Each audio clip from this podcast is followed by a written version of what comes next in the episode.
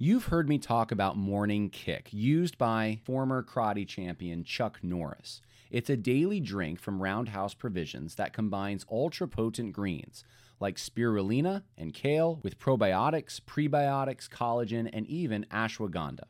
Just mix with water, stir, and enjoy. Unlike other green drinks out there, this one tastes similar to strawberry lemonade, and I enjoy it. I know I don't eat as many vegetables as I should, but Morning Kick has helped me make up for that, and I feel great. I have more energy and better digestion. It's an easy part of my morning routine. My wife started taking it as well. Go to roundhouseprovisions.com forward slash Harris for up to 44% off your regular priced order. Plus, every purchase is backed by a 90 day money back guarantee. So if you want to experience smoother digestion, a boost of energy, and just an overall healthier body, then go to roundhouseprovisions.com forward slash Harris today.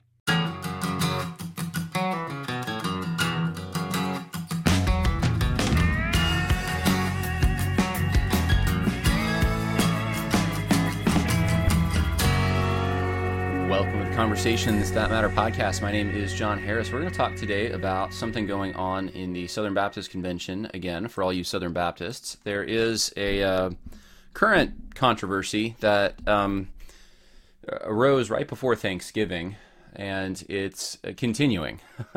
and so we're going to take a look at what that controversy is because it can get a little complicated, I think, for people who are uninitiated into the SBC and understanding the uh, politics that are at play and some of the characters at the upper levels.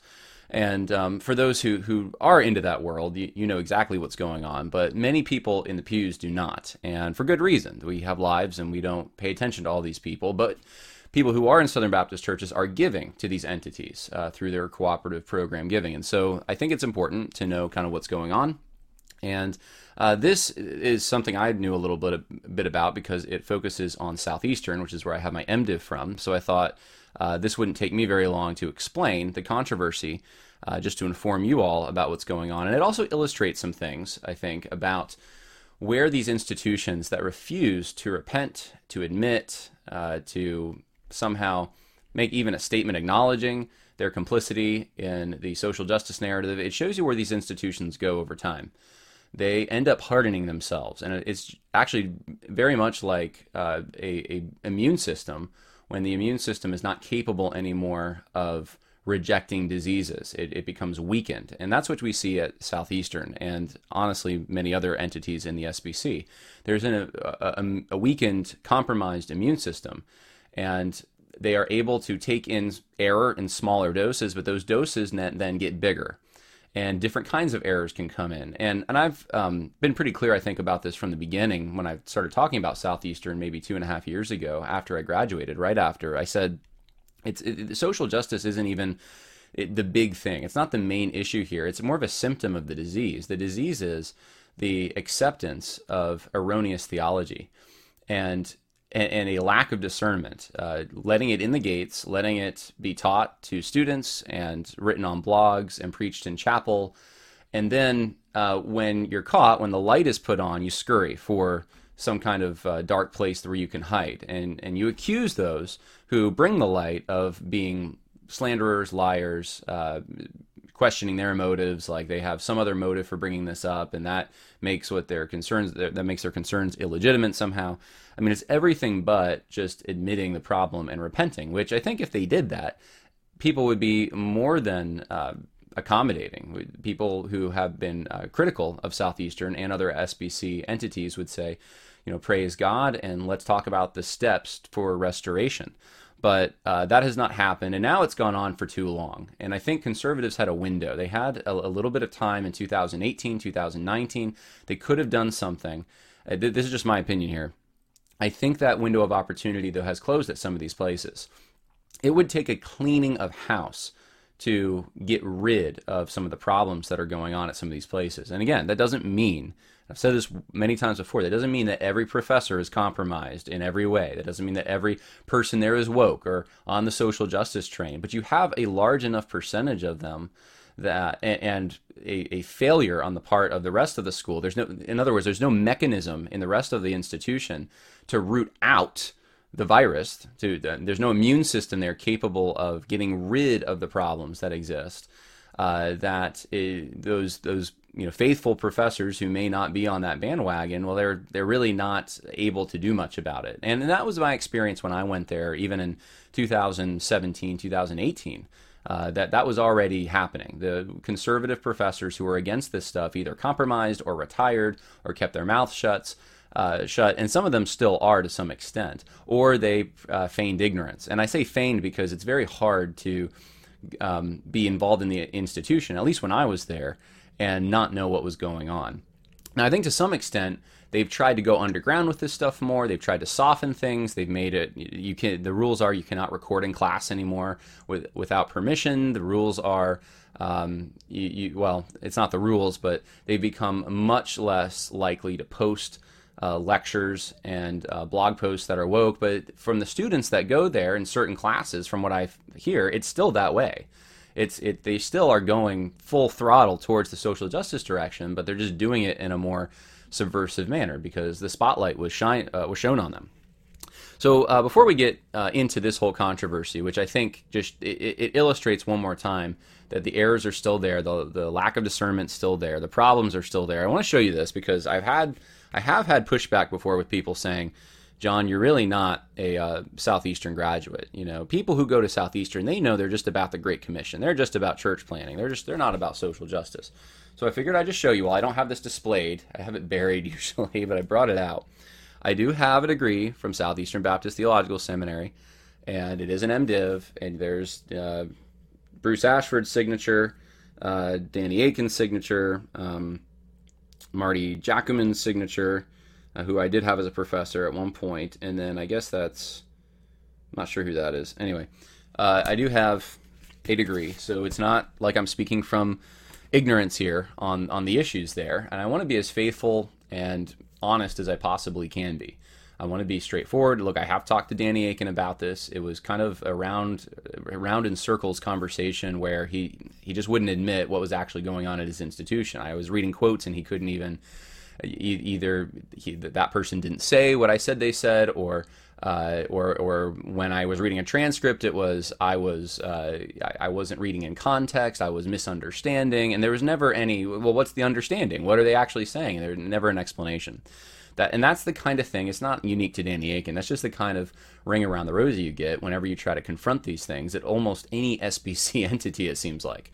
Uh, and I know this just from all the stories of everyone else who's come to me and said, "Look, I work in this institution, or I, I've given to this institution." I tried to ask them, "Hey, what's going on over here?" and you know, played for them the video, or I uh, gave them the quotes. I showed them where my issue was, and it's the same response: circle the wagons, protect the institution, and don't ever, uh, above all, don't ever admit that the institution was wrong or made an error. It's the error. It, it's actually kind of like um, I was watching the show of uh, uh, Soviet era. It's showing how the Soviet Union kind of reacted to Chernobyl and these kinds of things. Anyway, one of the things that you find though is uh, very common in that that time period, uh, in that context, is you know truth is totally secondary to the the um, the, the party, the the government, the state uh, preeminence is always there. And so if you criticize anything that the state has done, or even if you're trying to help and you say, hey, we should do this because it would be better, but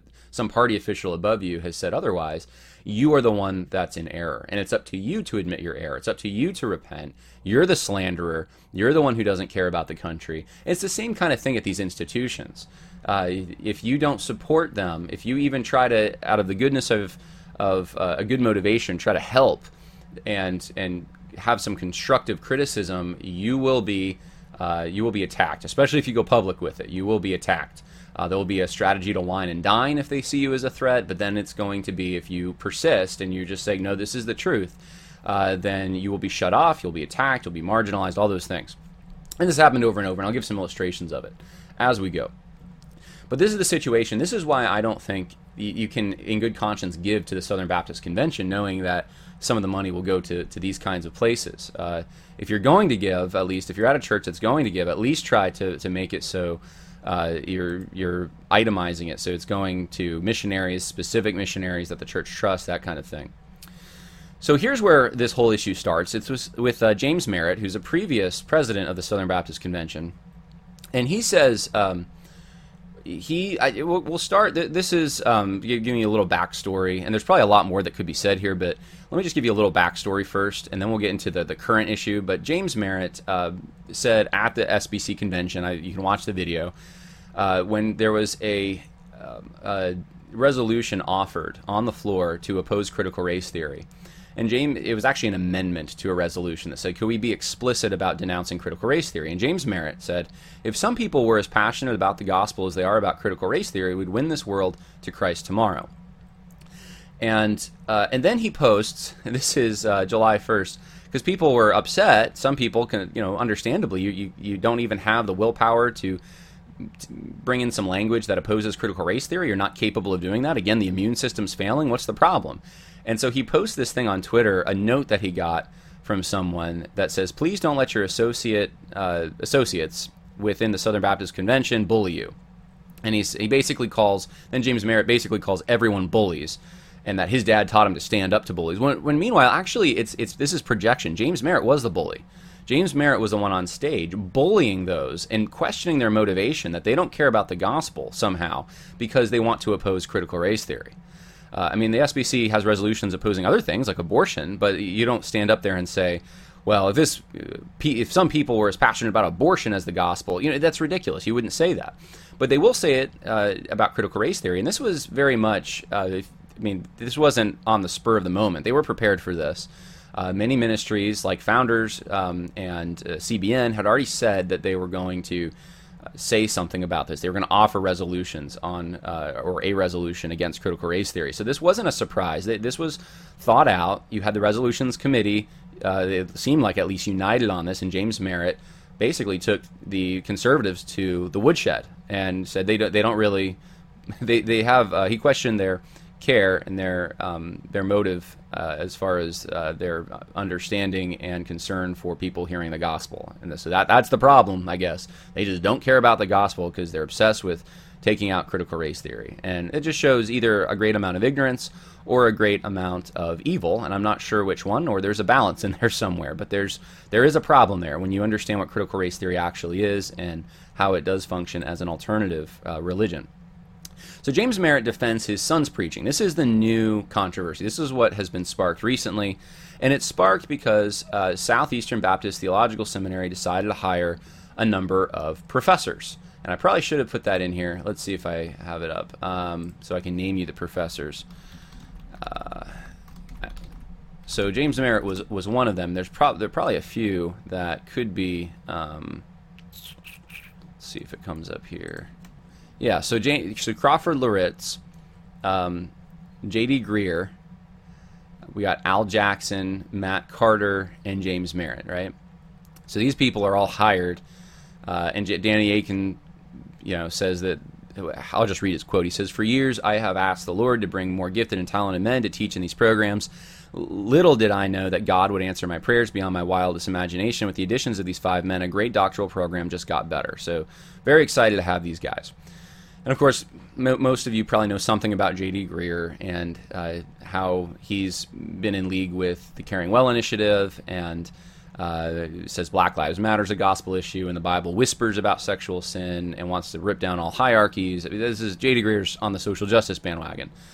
Uh, very much so. Um, I'm not familiar with all these people. I knew, though, Crawford Loritts uh, was, I recognized the name, and I knew that on some level he was uh, woke. And actually, I'll play that clip for you right now. It's just not good enough to say, okay, well, look, I'm, I'm not a racist. I'm not a racist. Well, what we need to be is to be anti-racist. You see, in the mind of every every every African American young man, sometimes older man these days, is that when they see blue lights behind them to pull them over, often they're not afraid. They're not. They're not just afraid that they're going to get a ticket. Some of them wonder, am I going to make it home? So that was Crawford Loritts. Now, let's get into the controversy, though, that's currently going on, uh, because there's not a controversy over Crawford Loritts for some reason. I, maybe you can only handle so many. Uh, James Merritt, though, uh, defended his son's preaching. Now, his son is a um, well, he's a homosexual according to his own. This is what he said uh, this this year. He posted that um, in 2012, just days before my 30th birthday, I was publicly and painfully outed by a person who had earned my trust only to betray it. It took many months and a boatload of therapy to process the trauma of that experience and to learn to love the delightful human that God made was God uh, made me. Some of you may not know this part of my story. I've learned to live authentically in my personal life, sharing with friends. So he goes on and on. Uh, basically, though, he's saying, "I'm I'm I'm gay. I'm I'm out. I'm homosexual." Uh, I was outed back then, and now he's kind of coming to terms with this, being public about it. And and really, the tragic thing to me is I, I'm not showing this just for the sake of time, but how many big Southern Baptist names under this post were commenting and um, and, and what they were it just seemed very wishy-washy very uh, tr- trying overly trying to act just so accepting and loving to James uh, to Jonathan Merritt and with with neglecting uh, his what he's actually doing here, which is going public and um, normalizing uh, his his lust for other men. That's what it is. So James Merritt, um, then recently, this is so this is right along the same time that this he's hired by Southeastern. He posts a video from Good Shepherd, New York, New York City, and it's a YouTube. Uh, I guess is this what I'm looking for? I think it is. Um, he says, I don't agree with my loved son, Jonathan Merritt, on everything, to be sure, but I encourage you to listen to this message on Mark 13. It is both brilliant and faithful to the gospel and the coming of Jesus. So he's supporting his son. And his son, by the way, did make a statement thanking his dad so much for his dad's support. And James Merritt then tried to defend himself because some people were saying, wait, hold on, your son's homosexual. James Merritt said, regardless of who preaches Jesus or speaks truth, I rejoice when they do because I love Jesus and truth. I can approve a message even when I have disagreements with the messenger. I agree with Paul. Love rejoices with the truth, and that is truth. So let me show you something here. I'm very thankful for woke preacher clips and, and much of the work they do because uh, they they really do get into the nitty gritty of some of this stuff and uh, and they did a great uh, tweet thread on and videos included in this of Jonathan Merritt's sermon that James Merritt, his father, who's now working at Southeastern, uh, part time at least, uh, is commending. And and so I'll, I'll, just go through some of these. Um, and by the way, if you listen to the tone, if you want to listen to this sermon, if you've ever listened to mainline denominations that have been totally thoroughly compromised, they have a certain tone. I, I, don't know if it's listening to too much NPR. I don't know what it is, but Jonathan Merritt mimics that tone perfectly. He sounds like that very mild kind of that that soft voice that is so into just the the nuance and the I don't know the uh, in, into all the complexities and, and, and what it means the, you know, the esoteric vague what it means to be human kind of stuff and so that's that's how he sounds in all of this which I mean that's neither here nor there. It's a style thing, but it, it does reflect, I think, the the crowd he's running with, and and his message is consistent with that. Um, highlights from the Jonathan Merritt sermon endorsed by his father, Mark 13. Uh, it's on uh, about so this is what woke preacher clips say. Mark Mark 13 is isn't about the judgment of God. It's about recognizing nothing lasts forever. That's the moral he gets from this. Mark 13 isn't about judgment. Uh, it's about nothing lasts forever. So um, talks about the grass withers, the flower fades, and uh, let's see, Jesus foretelling the destruction of the temple. And Jonathan Merritt says, hating change won't delay or deter it. The future is always breaking into the present, and it never calls ahead to ask permission, so we need to learn to love the worlds in which we live, and when the times come, to let them go. And then um, he edits Mark 13:4 to reinforce his don't fear change theme. Tell us, when will these things happen, and what will be the sign that things are about to change? No English translation says about to change. It's be fulfilled or be accomplished, i.e., God's plan c- completed. Uh, so it's, it's, very man-centered. He quotes Will William uh, Will, Willimon, a Duke Divinity professor and former Methodist bishop who pushed for queer affirmation, to say that Jesus is not predicting the end. He's speaking of the precariousness of the present. Quote, God is not interested in propping up obsolete institutions and status quo. Uh, the cold hard truth is that the world is always ending somewhere for someone. The end is always near. Jesus says that the anxiety and loss that you feel at the end of your world is not reliable indicator for the end of the world. Waiting for the literal second coming of Jesus was admirable for simple-minded black slaves, but we, sophisticated folks, can simply open our lives to the truth that just as the world is always ending, Christ is always coming again. Uh, so, um, so uh, this is this is a quote edit. So he didn't say that we sophisticated folk. He's that's woke preacher clips is adding that in and mocking it.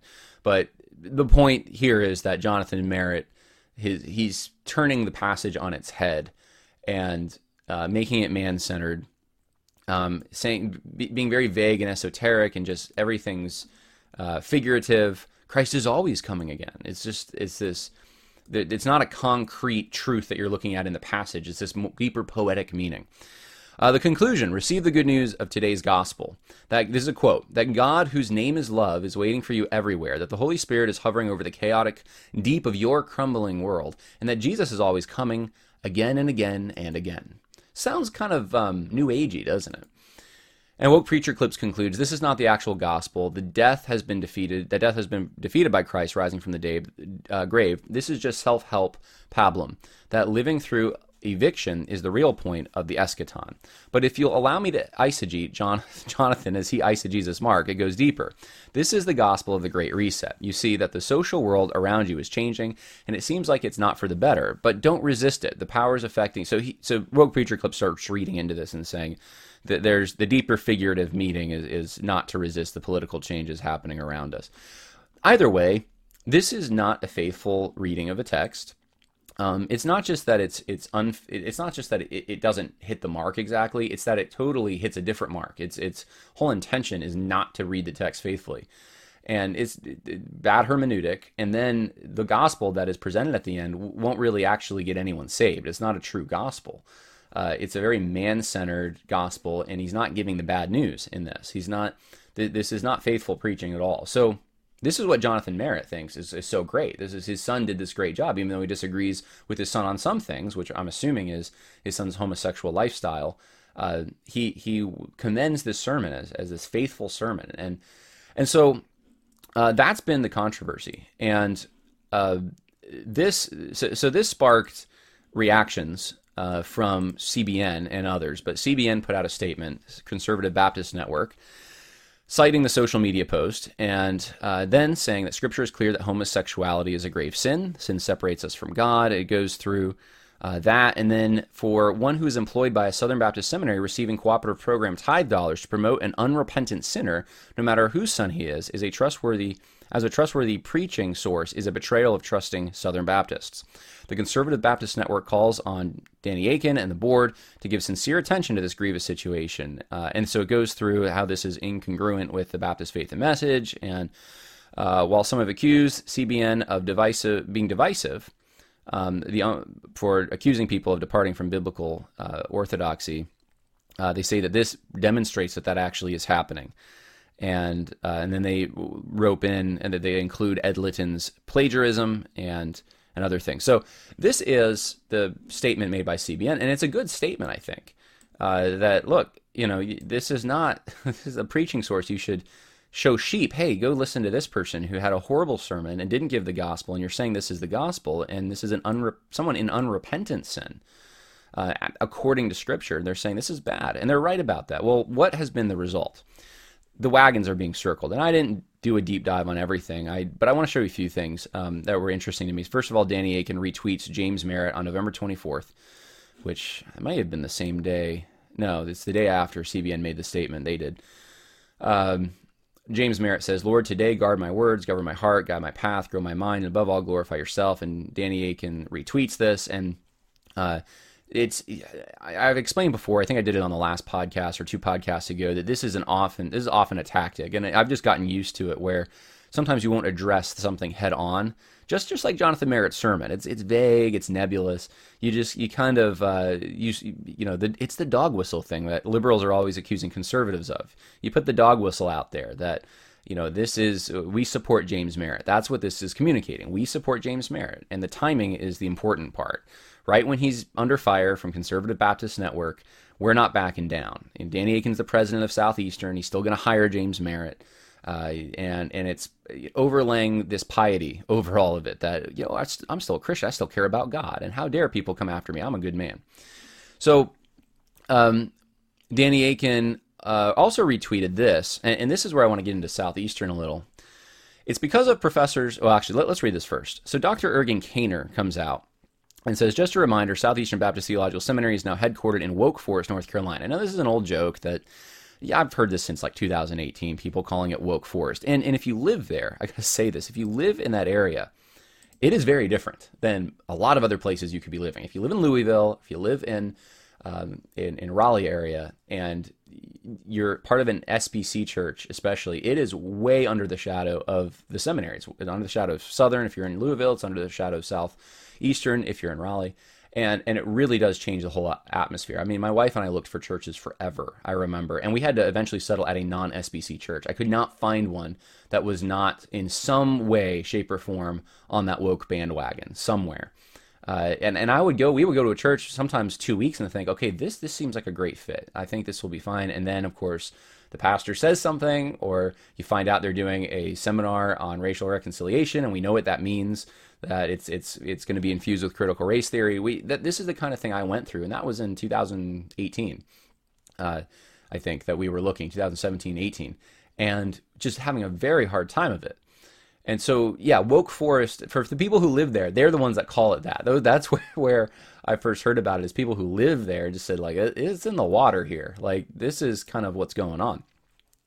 So he makes this joke, and then George Robinson, who by the way was my missions professor at Southeastern, still works there, says, Tell that to my SEBTS students who are out in the harvest weekly sharing the gospel with people who are far from God, baptizing those who believe, and making, reproducing disciples. That jello doesn't stick to the wall when you actually come to campus and observe. Shaking my head. Okay, George Robinson. Uh, Dr. Robinson. Um, I have been to campus. I have observed. I've been in your class. Uh, many others have too, and I'll give you some names of them. There's many, there's way more who won't come out publicly, but I'll give you names of people who actually have come out publicly, and it does stick, unfortunately. In fact, there's a big montage, probably 20 minutes long, just of from I think it's 2018 to 2021 all the can't you can't get all of it, but a lot of the woke junk that goes on there on video and and it doesn't stick when you accuse people who are making very legitimate claims and and from hopefully the, the good motivation of their heart because they love the school. They want the school to repent. They want the school to course correct. It doesn't stick when you start accusing them of slander. Uh, and and this is by the way two things can be true at the same time. You can have some students who are out there sharing the gospel and making disciples and have a, a an institution that's going downhill and it, you know both can be true at the same time. It can be woke forest and you can have students that are doing the right thing.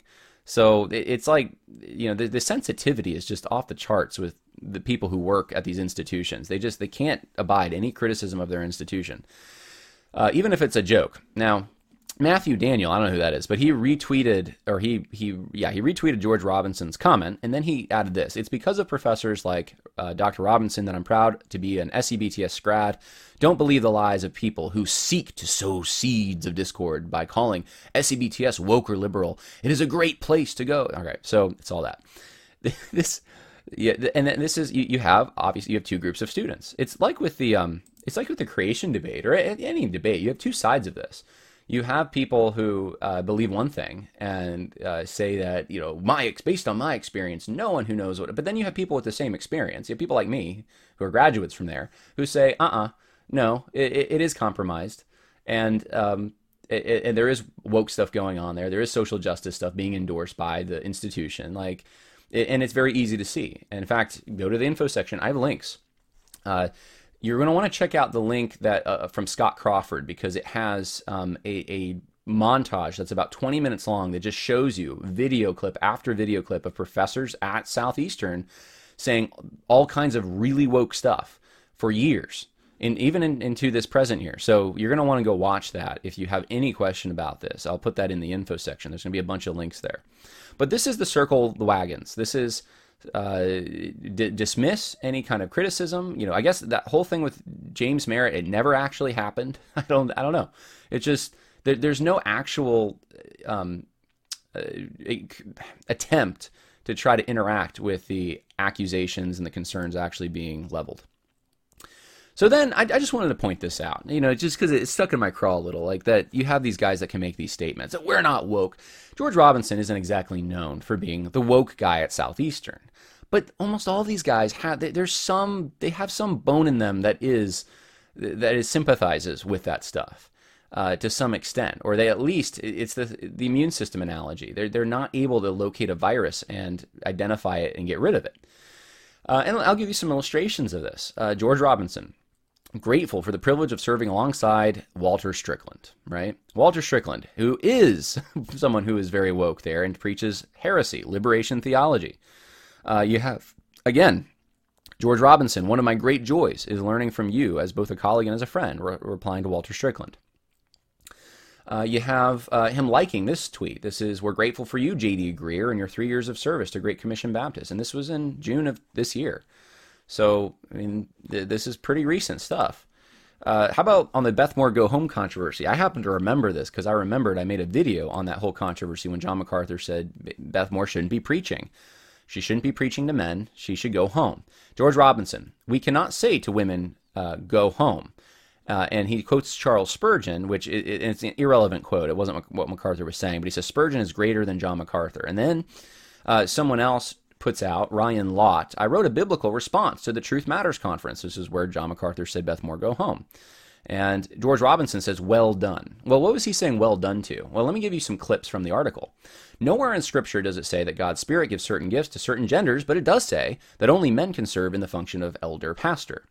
It is not unbiblical for a woman to preach the word of God to a church. It is unbiblical for a woman to thwart God's good design for the church in serving as a head headship figure, elder pastor, when God did not give headship responsibilities to the women but to the man. Uh, John MacArthur needs to come out with a statement formally apologizing to Beth Moore for his words and seeking forgiveness and unity for the sake of Christ, who died for her sins as well as his, and who is her Lord as well. Phil Johnson likewise needs to come out with a statement addressing his comment uh, of Beth Moore as a narcissist. Um, when I so anyway, they need to correct themselves. So so there is apparently when it's not your institution, you can it's perfectly fine to criticize them. Criticize Phil Johnson, criticize John MacArthur. But you can't criticize Southeastern. That's the moral of this. Now let me give you the big one. Here's the quote that George Robinson says well done to in this article.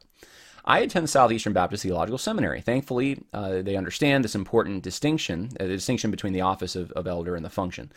And they're working with women like Jen Wilkin from the Village Church to get women into the Word of God so that they can accurately teach and disciple others to be a follower of Jesus Christ. Now, listen to this. This is the new wave of Christianity, which seeks to embody the New Testament more entirely than we see those before us have done. And I am part of this movement unashamedly and unapologetically.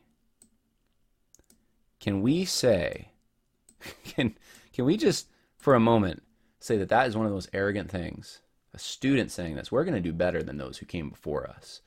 We're, we know those scripture better than them. And women can preach. Doesn't make the distinction here. Women can preach to men, I'm assuming. They just can't be elders or pastors. George Robinson coming in and well done, well done to this article.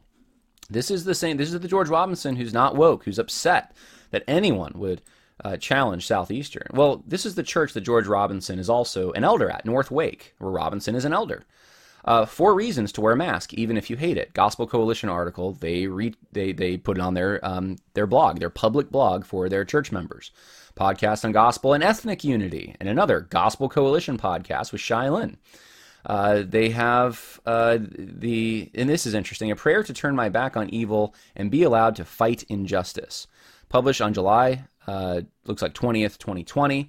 So the context is very important. This is when the country's burning down because of BLM. And this whole statement of repentance for injustice and we need to fight injustice. So, you know, what do you think that's signaling? What do you think the point of that is? This is the church where George Robinson is an elder, North Wake. So it's in his own backyard. He does in his church, at his school, in his denomination, and he doesn't see it. This is the kind of person you want teaching people about missions. Um, I've had him as a missions professor, and you know it wasn't bad. It wasn't. I mean, it wasn't great, in my opinion. The class, it, it was okay. I, I, learned a little bit. It was. It was. Uh, I, I, mean, again, though I grew up in a pastor's household, I had missionaries coming to my house all the time, so it's you know not maybe I was used to some of the things, but um, I, I I didn't go there for his missions class. It was a hoop I had to jump through to graduate. It wasn't bad though at the time. In fact, I remember this. I remember at the time, George Robinson said in class, "My car won't make left turns because I'm so right wing." I remember this. I remember him saying how conservative he was.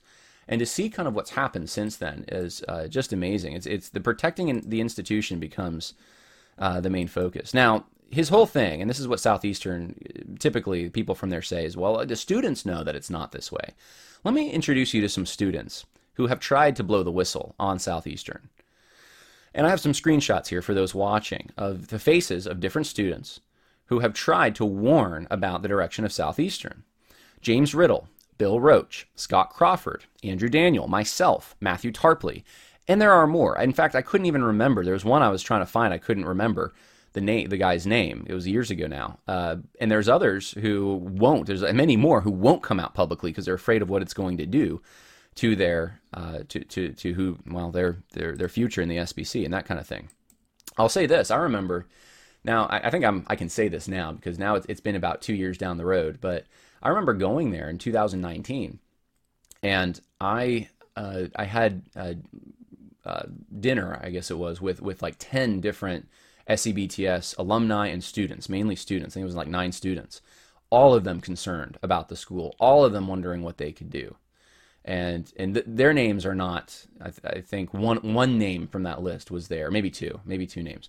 So there's there's students who go there who are concerned um, but as far as going public, as far as uh, putting it out there, there's not many. But here are some. These are some names. Uh, so you have six names right here of people who went through the degree program. They saw what was going on there and they were very concerned. So don't act. You can't act like, well, it's those who don't know us who criticize us. No, it's actually coming from those who do know what's going on, who have been there, who had the experience. And to keep repeating this this slander all the time, it's well, you just don't know uh, is is just not true.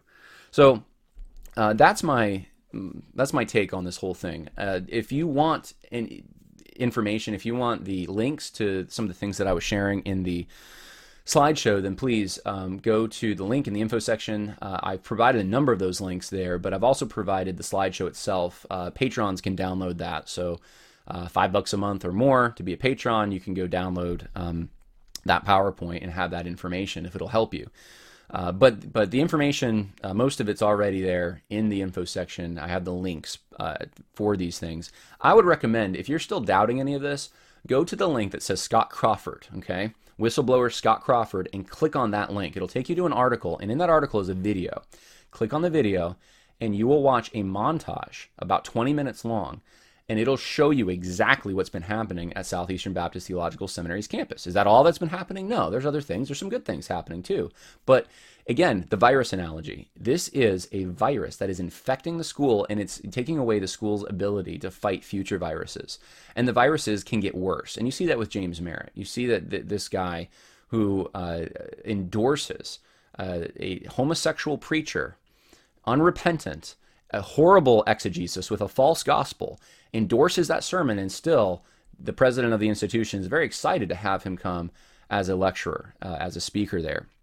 And I haven't looked into all the other professors they just hired, but uh, Loritts, uh, same thing. You got a, you got a woke guy there. There's problems there, and the school just won't even admit that there is one. So um, I hope I know that's a downer. I hope that encourages some of you, though, at least knowing the truth. It's better to know the truth some of you I know have just started listening to this podcast. So a lot of this, for for those who have listened over a period of time, you you know kind of what Southeastern is like, but some of you may not. So this is just a reminder and just kind of letting you know there are there is information out there if you want to research this further. And don't take my word for it. Don't don't even cite me. I, am irrelevant to this whole thing, other than I'm showing you here here are the primary sources. And even if my motive was bad, which it's not, my motive is I, I want to see course correction here. But let's say my motive uh, was really bad and I just wanted to hurt this school for whatever reason, uh, which wouldn't make sense. I went there, I love many of the professors there, but let's say that's my motive. The question is is what I'm saying true, regardless of my motive? Is what I'm saying true? And if it's true, then you need to stand on that. So I hope that was helpful for those in the SBC. More coming later. God bless.